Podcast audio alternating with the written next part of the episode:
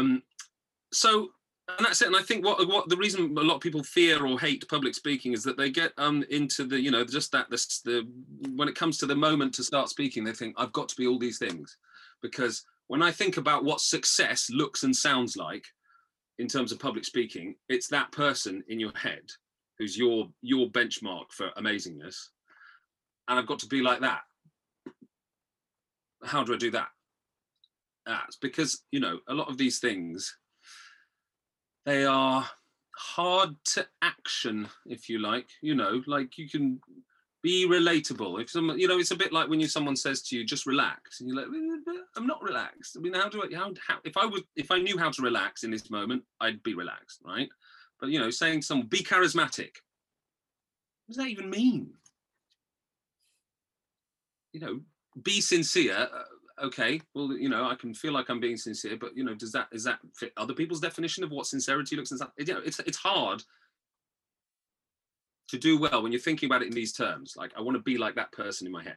So what I try and do is is try and change change the way you talk to yourself before you, as you get ready to to give a talk or speak to people.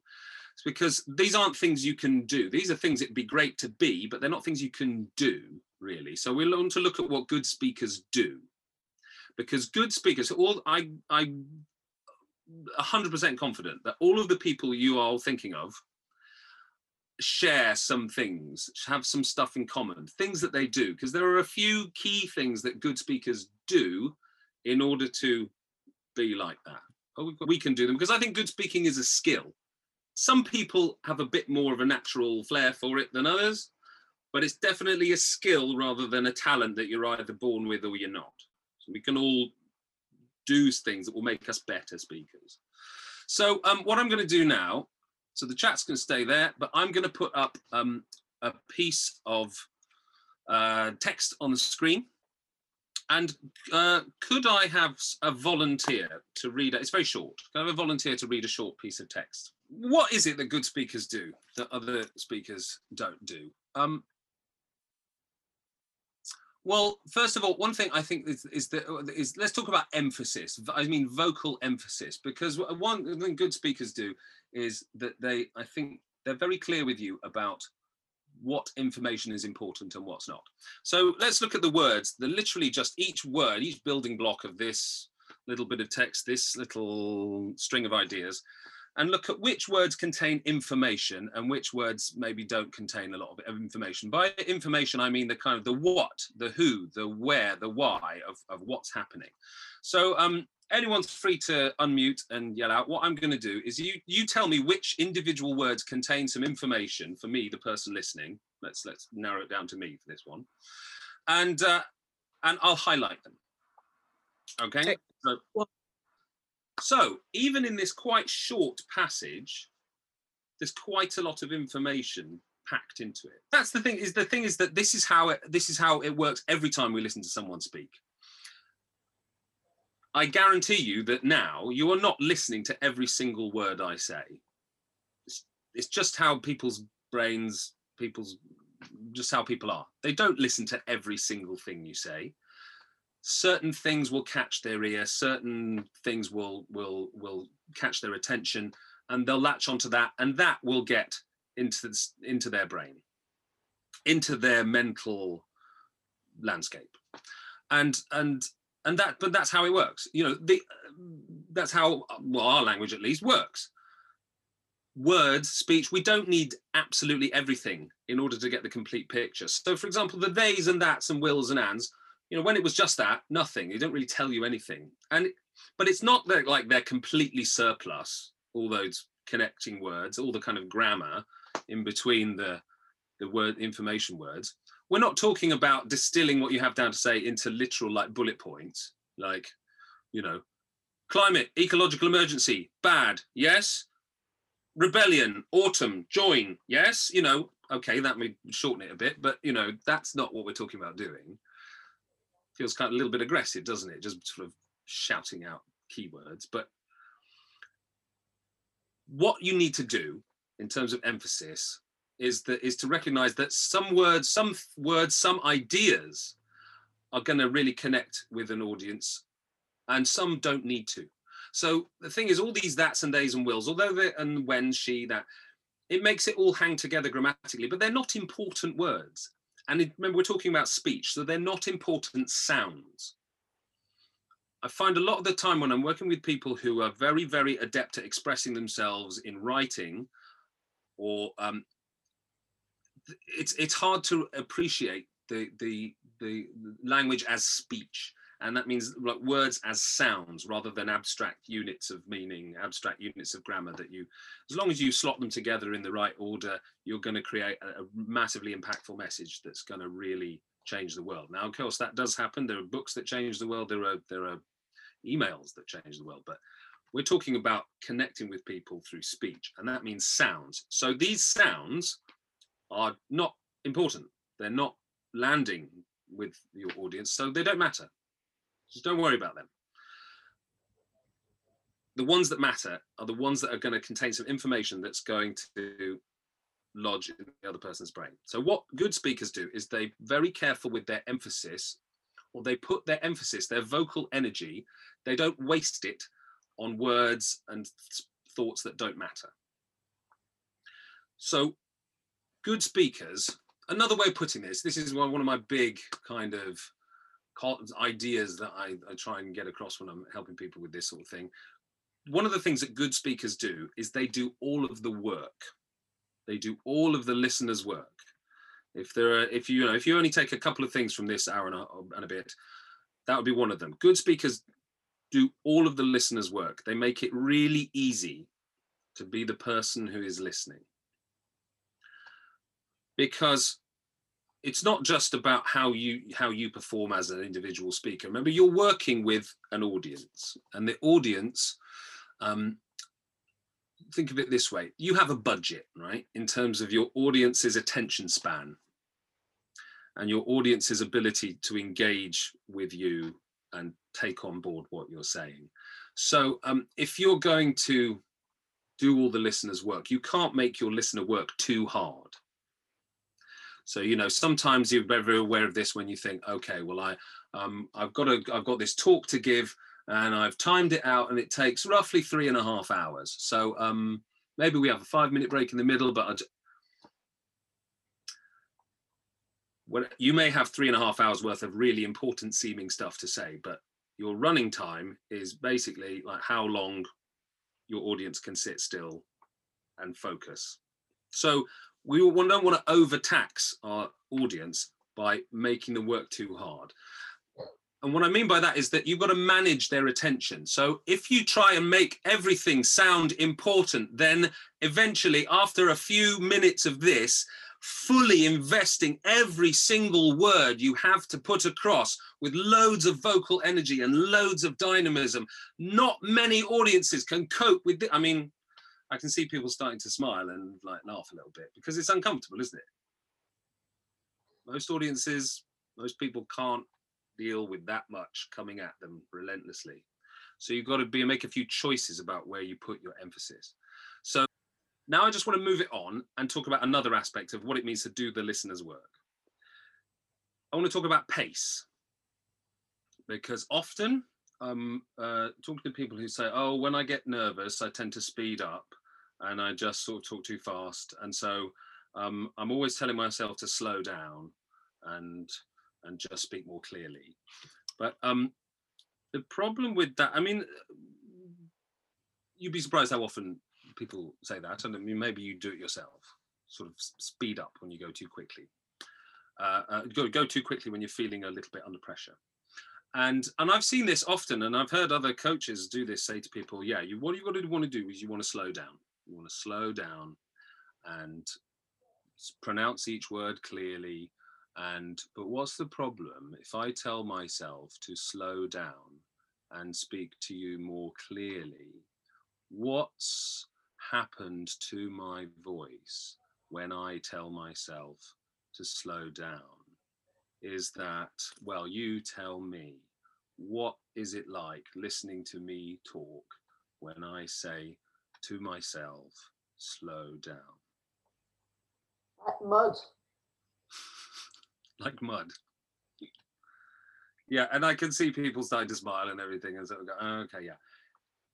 It's difficult, isn't it? It's not. It's not the easiest thing. It's boring.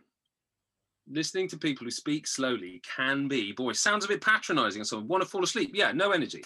All the energy's gone. So that's to what tends to happen to people when they tell themselves, slow down, speak slowly. So all the energy goes.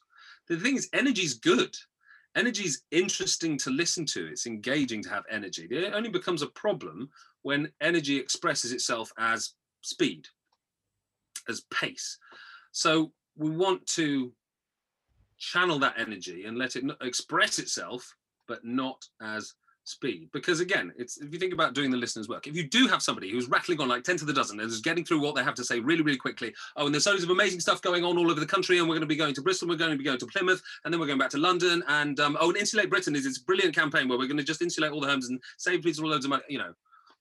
Again how long can you reasonably cope with that going on before you your brain starts to look for something easier to engage with that's what happens to people you know then and you, and you can sometimes you can see it happening. They start you know just glancing to one side or they're sort of thinking about what they're going to be doing later or they're just you know literally just checking their phone because it's just easier to engage with than this unstoppable avalanche of information and sound that, that and i'm like i'm missing i'm missing every third word. I don't really i'm not, I'm not really following it. So i might as well just think about something else. So we want that energy to express itself differently. So the way to moderate your pace without losing energy is pauses. Put in more pauses. But don't just put in pauses anywhere. There's definitely a good places to pause and then not so good places to pause. So I'll put the document up again to show you what I mean. So where to pause? Where you want to pause in between each new idea, each new, well, each reasonably manageable chunk of new information or, or new thoughts. So, for example, like you've got this first sentence. Yeah, I could, uh, let's get rid of this. And I'm going to make, so that's a pause. Okay, I'm going to put in a forward slash as a pause. So if I pause here, all, what are you thinking as a listener? What's next? All what? Yes, all who? What? That's not a complete, that's not a coherent chunk of new information. That's like half half an idea. But if I do that, all children now there's a, now that's a that's an image that's a thing you can think about okay all children like literally like a big crowd of children maybe all children in the history of the world that's a thing that my listener's brain can latch onto as an idea once I've latched onto it, then I'm ready. All children what? All children who, where?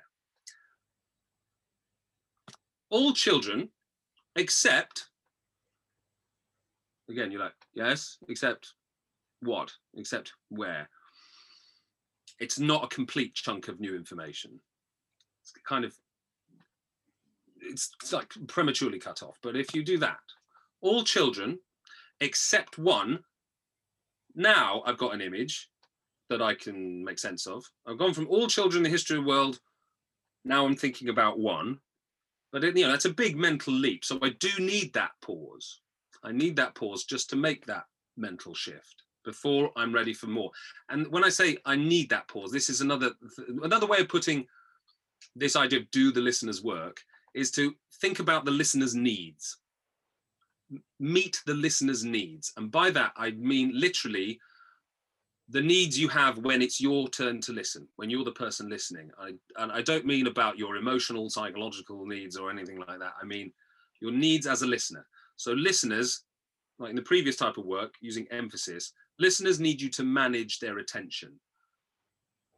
They can't, listeners can't cope with you telling them, like, literally everything that comes out of my mouth is equally important because how do they make sense of it? Then they've got to do the work of working out what's important and what's not.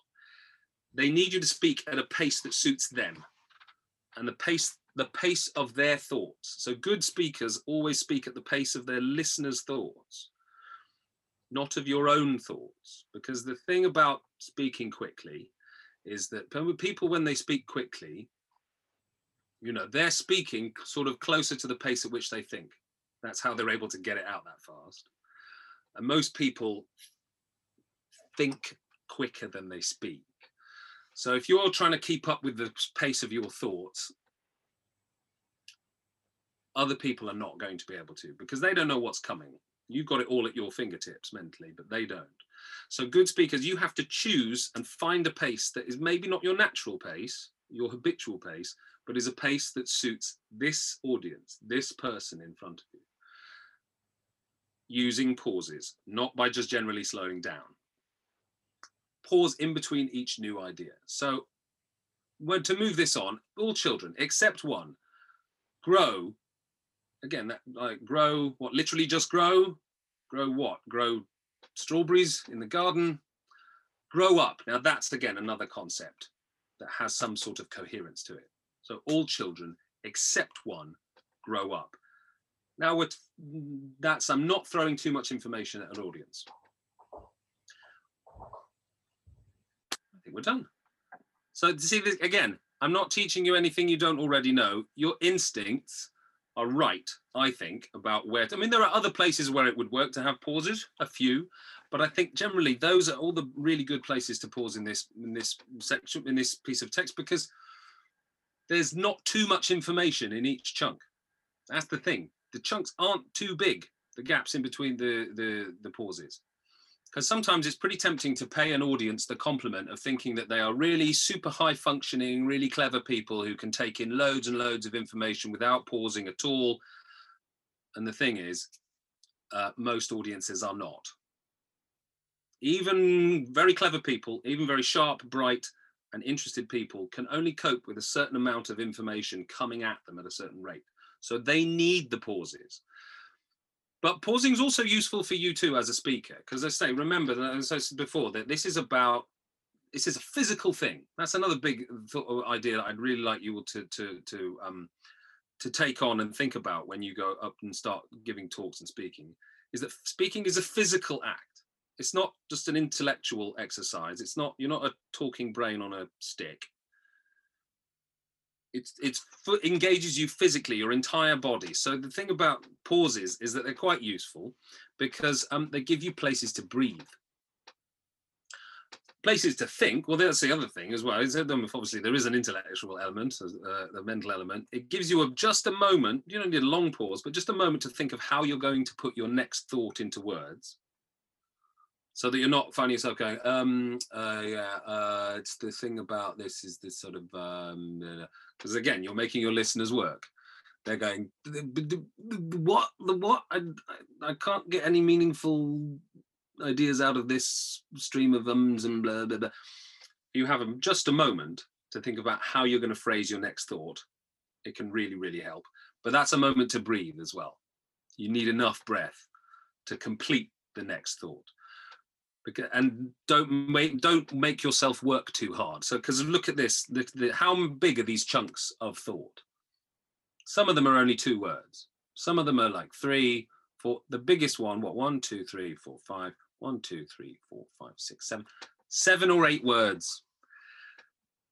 Coincidentally or maybe not coincidentally that is about as many words as most people can say on one breath. If they're speaking at a pace that a, an audience can cope with. Someone said Barack Obama earlier as a good public speaker. If you watch on YouTube some of Barack Obama's early speeches, or oh, actually no, his, his later speeches even more so. Sometimes he's only pausing every two or three words, but every idea that he's putting across has this weight to it this gravitas and it's really convincing but it's it's not just because he's chosen really good words to say. He's delivered them in a way that's easy to absorb. It's easy to listen to. So you can fully focus on the what is being said and not have part of your brain just sort of running to keep up or trying to make sense of this undifferentiated stream of noise that's coming at you he makes it easy. He does the work for you. This is the other thing that good speakers do. So good speakers do the listener's work. They make the listener, they make it really easy for the listener. But good speakers, they all do this. They all manage to convey a sense of value. A sense of value. And I don't just mean a sense of value for what they're talking about. Because you can sound like you're really interested, like you care about what you're saying and be really sort of invested in it. And that's the thing, you all get that for free, right? Because none of you are here pl- planning to give this talk on whatever aspect of the climate and ecological emergency and our attempts to do something about it. None of you are doing it because you have to. None of you are doing it because it's your job or because your teacher says you have to. None of you are doing it because for extrinsic reasons you're all doing it because you're here and because you because you choose to, and because you care about it enough, and because you get it. How important this work is. You're all here. It all comes from a place that's really real and organic. So you being passionate, being caring about what you have to say, you kind of get that for free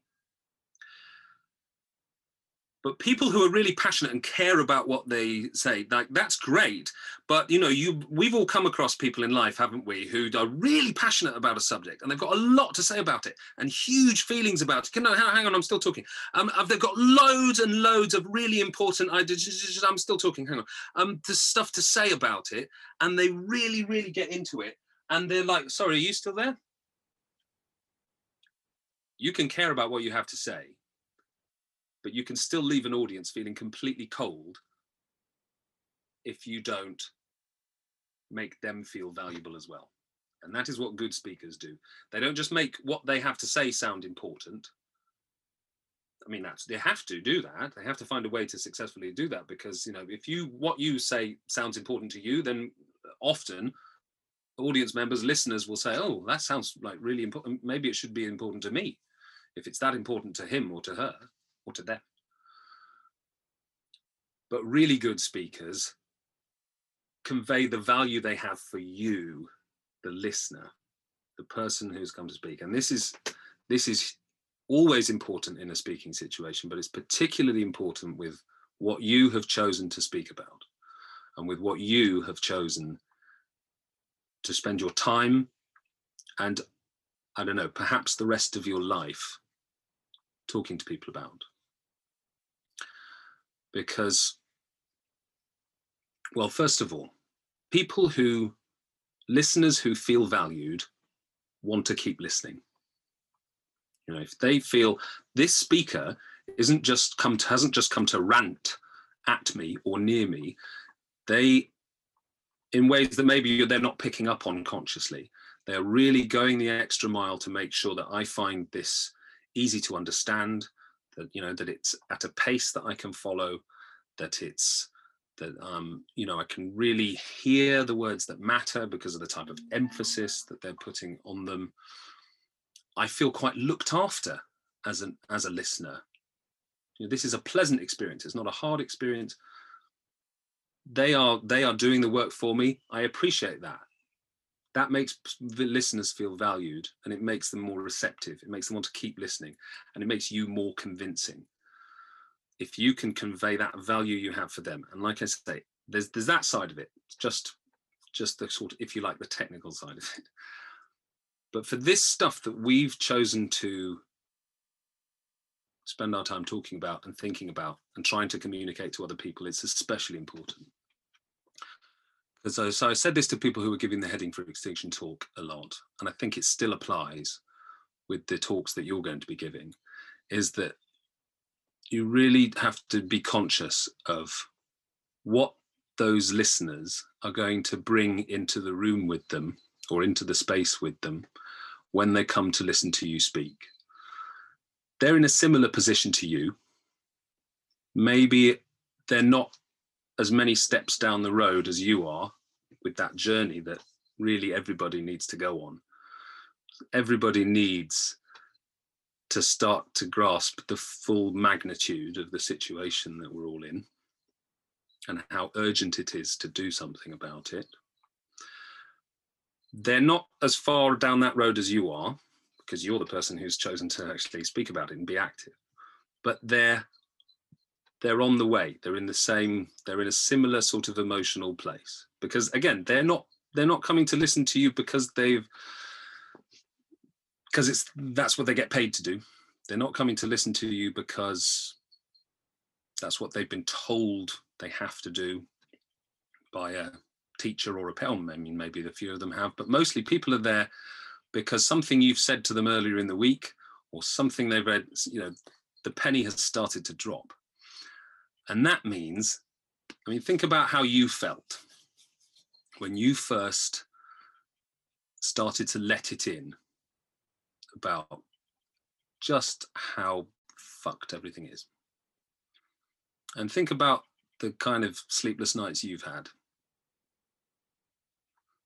And think about the conversations you've had with other people that feel the same way as you do.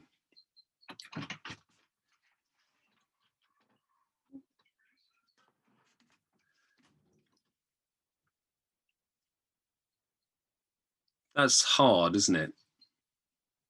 Those are quite difficult, messy emotions. And so when they come to speak to you and hear more about it, they're going to need you to look after them. They're going to need you to do all that work as a speaker, just to make the actual act of taking on what you're saying as easy as possible. Because when you do take it on, when you do engage with it, it's very spiritually, emotionally draining. It's a very difficult message to hear when you allow yourself to hear it. So they've got enough going on just taking it in.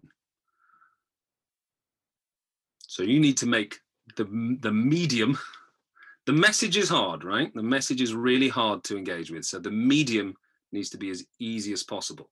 So you really do have to do this work because they need you to do it. Another thing I've often said to Heading for Extinction speakers is that, you know, when I'm talking about the energy, the energy that you need, the vocal energy, you know, I mean, that's kind of a vague term. Where does that come from? Where do you, well, what kind of energy is this? Where does it, the, the, the, the urge to speak or the, you know, the, the reason for speaking, how do you channel that? It needs to come from somewhere quite personal and genuine and authentic and real, doesn't it? But not just in terms of I've got this talk and I've I've rehearsed my little bit about insulate Britain and I know the the facts of the thing and or I know about this thing or the climate ecological emergency. I've been really well briefed on all the kind of factoids and and bits of rhetoric that I need to put into this talk. Um, and then I'll add my own little personal story about how I got into XR or how I got into campaigning for the CEE bill or whatever and I'll add my personal story, and that's my personal bit done. But otherwise, I'm basically just going to get the message out. Right? That is not enough. Your your reason for speaking, your reason for doing this work, needs to permeate everything you say. So, if you're if you're ever sort of feeling uncertain, so where do I, how do I get, how do I summon up the energy that I'm going to need? you've got to come back to that why you're here you know and I, I particularly salute those of you who have given up whatever semblance of a normal life you had before and are now sitting in a van in a lay-by in county durham to, do just to talk to people like this is that is that you know that you have to bring all of that with you in every part of it not just in a little personal anecdote. That that is if you bring that amount of energy, that is what will come across to people as in that in that vocal emphasis. And you will be, come back and look at the chat again. You will be all of those things if you do the work. If you do the listener's work. You show you create convey value partly by doing the listener's work. And a lot of it, I say, speaking is a physical act. A lot of it's about doing doing the specific things I suggested, emphasis in the right places, or put your emphasis in the right places. pausing in the right places. That's all work you're doing for them. You're not doing it to be self-indulgent and theatrical, you know, putting in big pauses because I'm now going to talk about the potential extinction of all life on Earth. And I'm going to go bit David Attenborough. You know, it's not for effect. None of this is for effect. That's important to, to thing to say. None of this is is is done to try and just make it sound prettier or or more dramatic. It's all about supporting meaning. Pausing and emphasis is about supporting the meaning to make the job of listening as easy as possible because the meaning of what you have to say is absolutely earth shattering for most people who are at the stage that your audience is going to be at.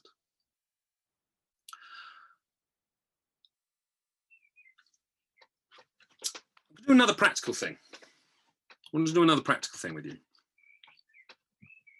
And then hopefully we'll have some time after that to either you know, people want to ask some questions or maybe some people who have got to give a talk in the next, maybe tomorrow or in, in, the short term can have a try just like a two or three minute, you know, if you're pitching to some to an audience, the you know, here's what Insulate Britain is about, something like that. Maybe if someone feels brave, they can have a try. Um, practical thing another th just about the physical side because i am keep talking about the physical side of things. Eye contact because often people ask me things like where do i look? Who do i look at? Do i look at anyone? What do i do with my face when i'm talking? Hello amy. I don't know if you're just arriving but i've you've you're in for a treat because uh, we've got another practical highly uh, uh, applicable little technique for you to use when you're giving a talk to do with eye contact. Now I'm going to show you three kinds of eye contact. Okay, three kinds. Here's the first kind. I'm just reading off a bit of paper. Here's the first kind. I have dedicated my life to this struggle of the African people. I have fought against white domination and I have fought against black domination. I have cherished the ideal of a democratic and free society in which all persons will live together in harmony and with equal opportunities. So that's one kind of eye contact. Here's the second kind of eye contact. I have dedicated my life to this struggle of the African people. I have fought against white domination and I have fought against black domination. I have cherished the ideal of a democratic and free society in which all persons will live together in harmony and with equal opportunities.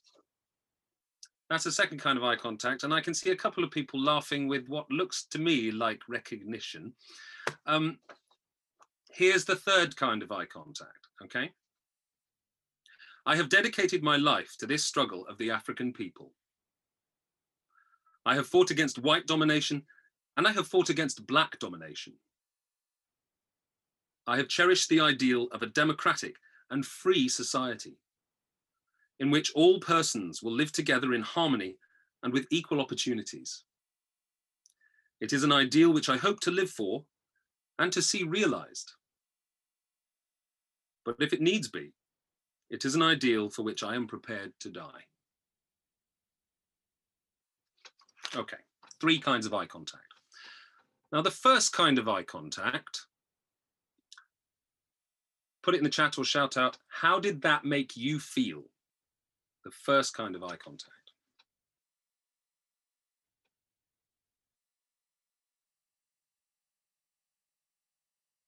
Detached, it was just reading. Feel free to unmute and say it if you if you want. What, how did that make you feel? Ignored. Okay, these are not great things to make an audience feel when you come to give a very important speech to them. Lectured. Back to back to school. Oh dear. You had that kind of teacher, did you? Oh no. Um, I'm having a listening test again. Okay. Um, second kind of eye contact. How did that make you feel?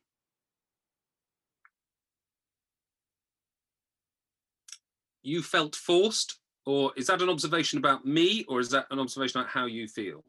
Peaked at, nervous. You felt nervous, or I seemed nervous? You felt creeped out. Yeah, I could see it. I could see everyone like, oh my god. Um, distracted. You felt distracted, or that? I'm interested in how you feel. I mean, you, if you can, if making observations about me is is one thing, but and how I might be feeling, but I'm interested in how you feel. Felt it was about you. Someone who'd been told to make eye contact but didn't know how. Yes, I agree. That is frequently uh, what you see when people are like, uh, someone's put a gun to the back of his head. Okay, so that's obviously going to make me seem very uncomfortable, but that's uh, and also making you feel uncomfortable. But generally, I'm, what I'm getting from all these comments is that you feel like it's a bit uncomfortable listening to somebody who's who's like that. And yeah, so the I mean, this is what I see a lot from people who they're aware that eye contact is important, but they're kind of like, well, I mean, when do I do it? What do I have to really do it? Don't I'd much rather not. If I look up, oh my god, shit, there's so many people here. I didn't realize there was that many people here. Ah, okay. I'm if or I'm gonna get distracted if I if I look up and like see someone I know or something like that. So I'm just I'm not. I'm just gonna occasionally. I mean, it's it's as bad, if perhaps even worse, than the first kind of eye contact. But the first kind of eye contact is pretty common, but none at all, because people are either like, I, I can't trust myself to keep my thread without just keeping my head down, especially if they're reading. But actually, sometimes you know people do that when they're not reading from notes. They just sort of find a spot and just and just look at it and and then just sort of talk. Or they you know might be at their feet, or there might be some like over the audience's heads. I call that the the telly in the pub eye contact. You know when you're talking to someone and they're actually they of can't stop it, but they're they're watching the telly in the corner of the pub, and they kind of can't help it. But again, how does that make you feel? Ignored, marginalized, sidelined, you know, not very valuable. Remember, we're trying to uh, to make the audience feel valued. So you can't really do that if you're either making no eye contact at all, or if you're doing this kind of token sort of forced eye contact. It just makes people feel creeped out. Makes because they're uncomfortable on your behalf. They, if you're nervous, they feel nervous for you, and that distracts them from what they're meant to be paying their attention to, and that is what you're saying. Now, the third kind of eye contact, how did that make you feel listening, watching me doing that?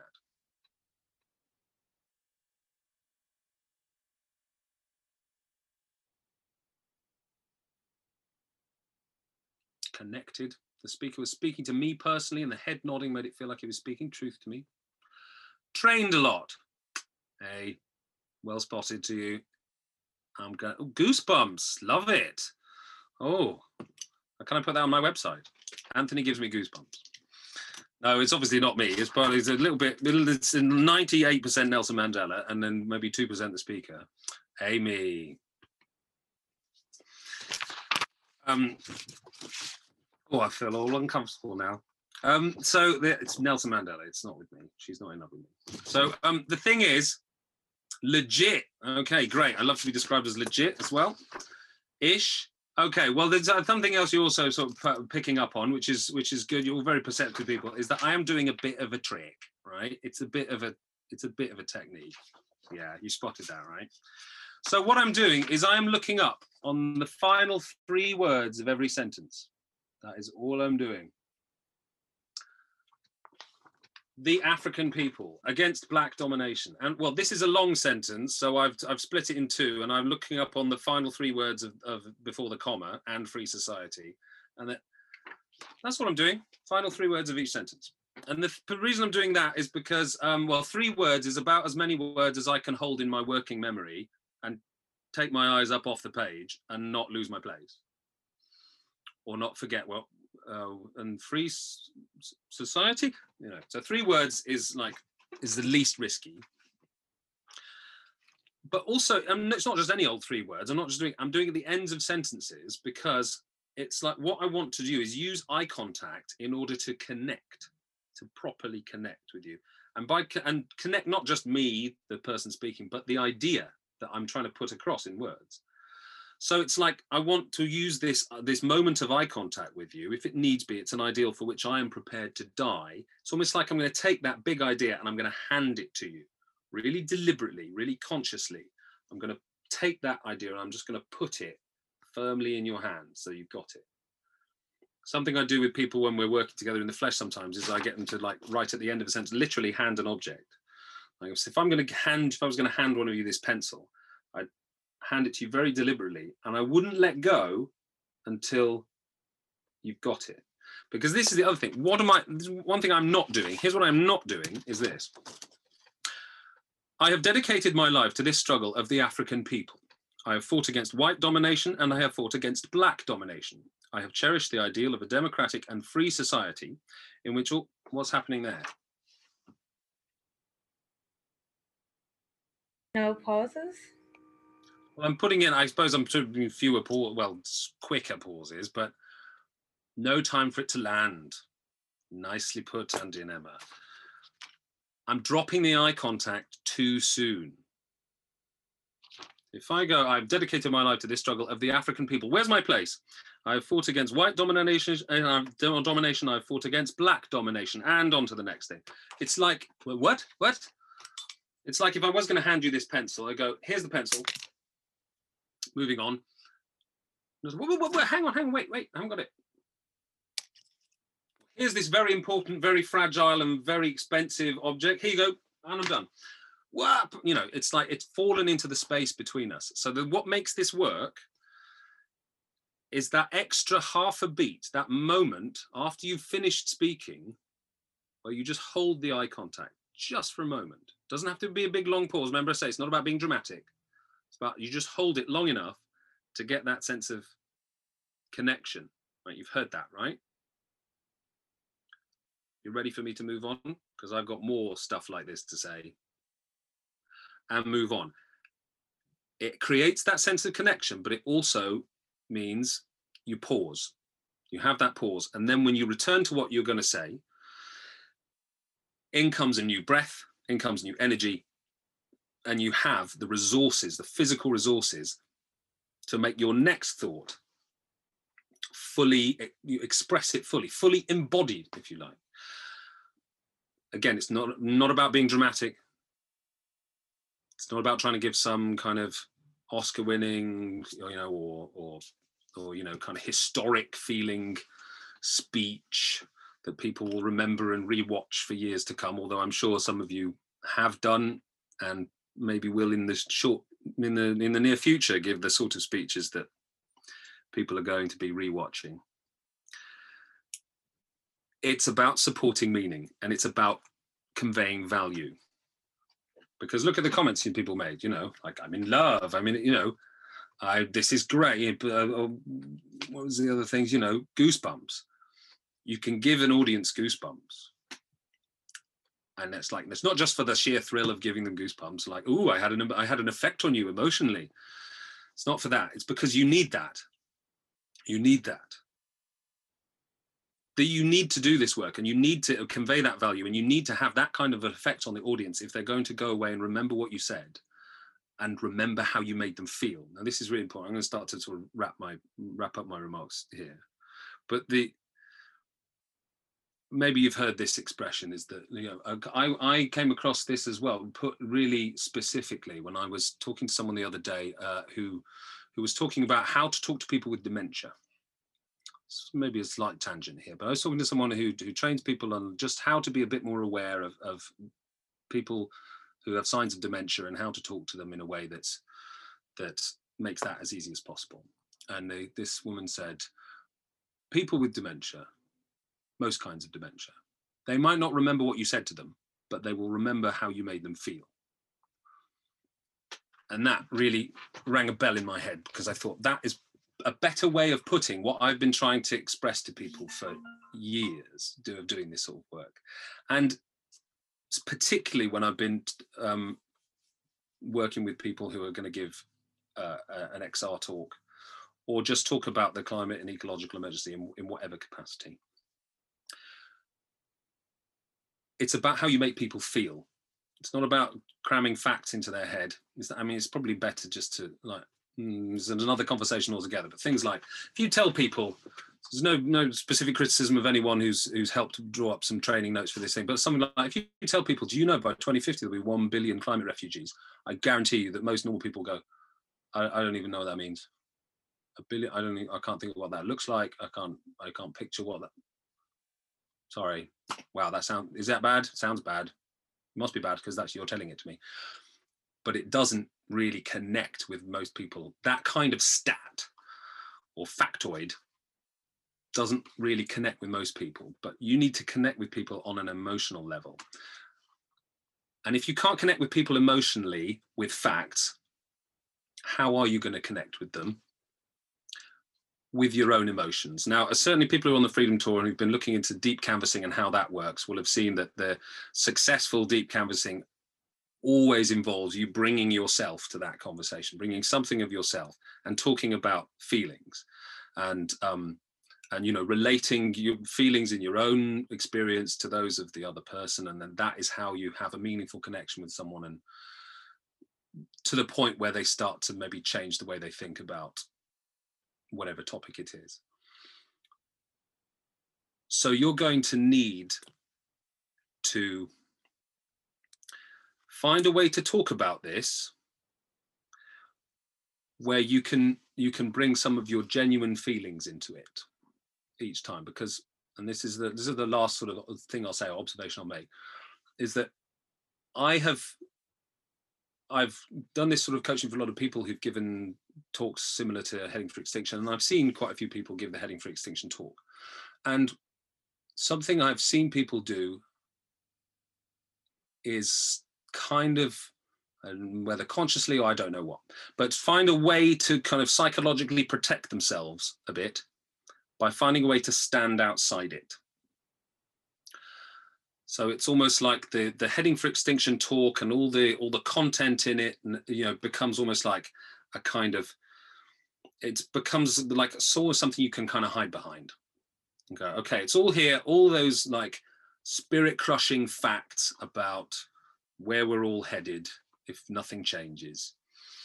All of that, um, it's all in the talk. So I don't really have to, I just have to talk the talk. I just have to say the words. Oh, and I'll tell a little story about how I got into this because my teacher at school took me to a, took us on a climate march or whatever. I'll tell a little, I'll tell a little anecdote, but basically I don't have to, and actually I'd rather not fully engage with this right here, right now, because I've been doing that in my own space, in my own private way for years now, and if i if i do that on a daily basis or if i do that 20 times a day because i have 20 separate conversations with people about how scared they are about the climate crisis then i'm just going to be emotionally burnt out very quickly so i'm just going to stand outside it and i'm just going to let the talk do the work let the facts do the work or whatever and i'm and and i'm I know I'm supposed to do all the work and do all the listeners' work, but actually, I'm just going to let the words do the work, or I'm going to. Hmm, it doesn't work. The words, even though a lot of very, very clever and and committed and emotionally articulate people have put a lot of work into the talks and the and the format. I mean, just the format of this, going around the country, just having conversations with individuals, like that's that's absolutely the right thing to be doing.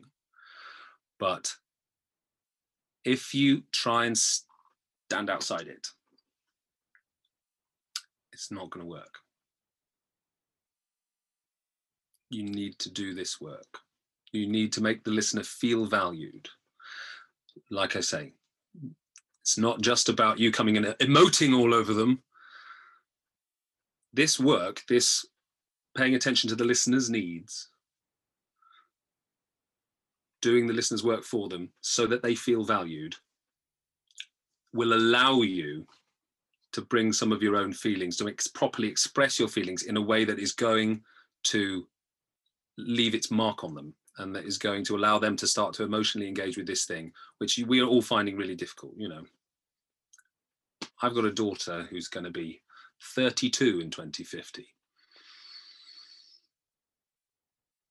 Now I think about that a lot, and that's hard not to think about when I engage with XR and, and this stuff in whatever capacity I do, with the books I read and the vlogs I watch and things like that.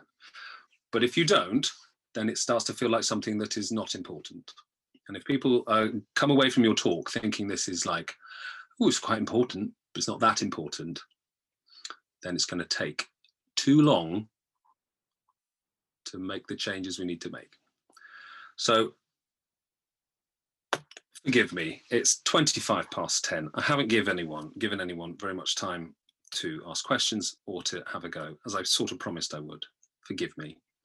But I salute you all for what you're doing. And even those of you who are, you know, fitting this in around work and family the, the same way I am.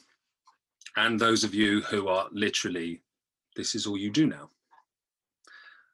I salute you for doing this incredibly important work. But you know what? I said this once when I was on the road with Frida talking to people about XR, heading for extinction. What a what a glorious time to be born, right? What how how wonderful to have not just a sense of purpose in life, but the most important purpose that any generation of humans has ever been forced to find. You are literally the last generation that has the ability to keep life on this planet going on. What a what a gift to have that, to live reason for living. So I'm um, I'm in awe of you for all that you do. So thank you for for doing what you do, and thank you for paying attention to me so patiently for an hour and a half.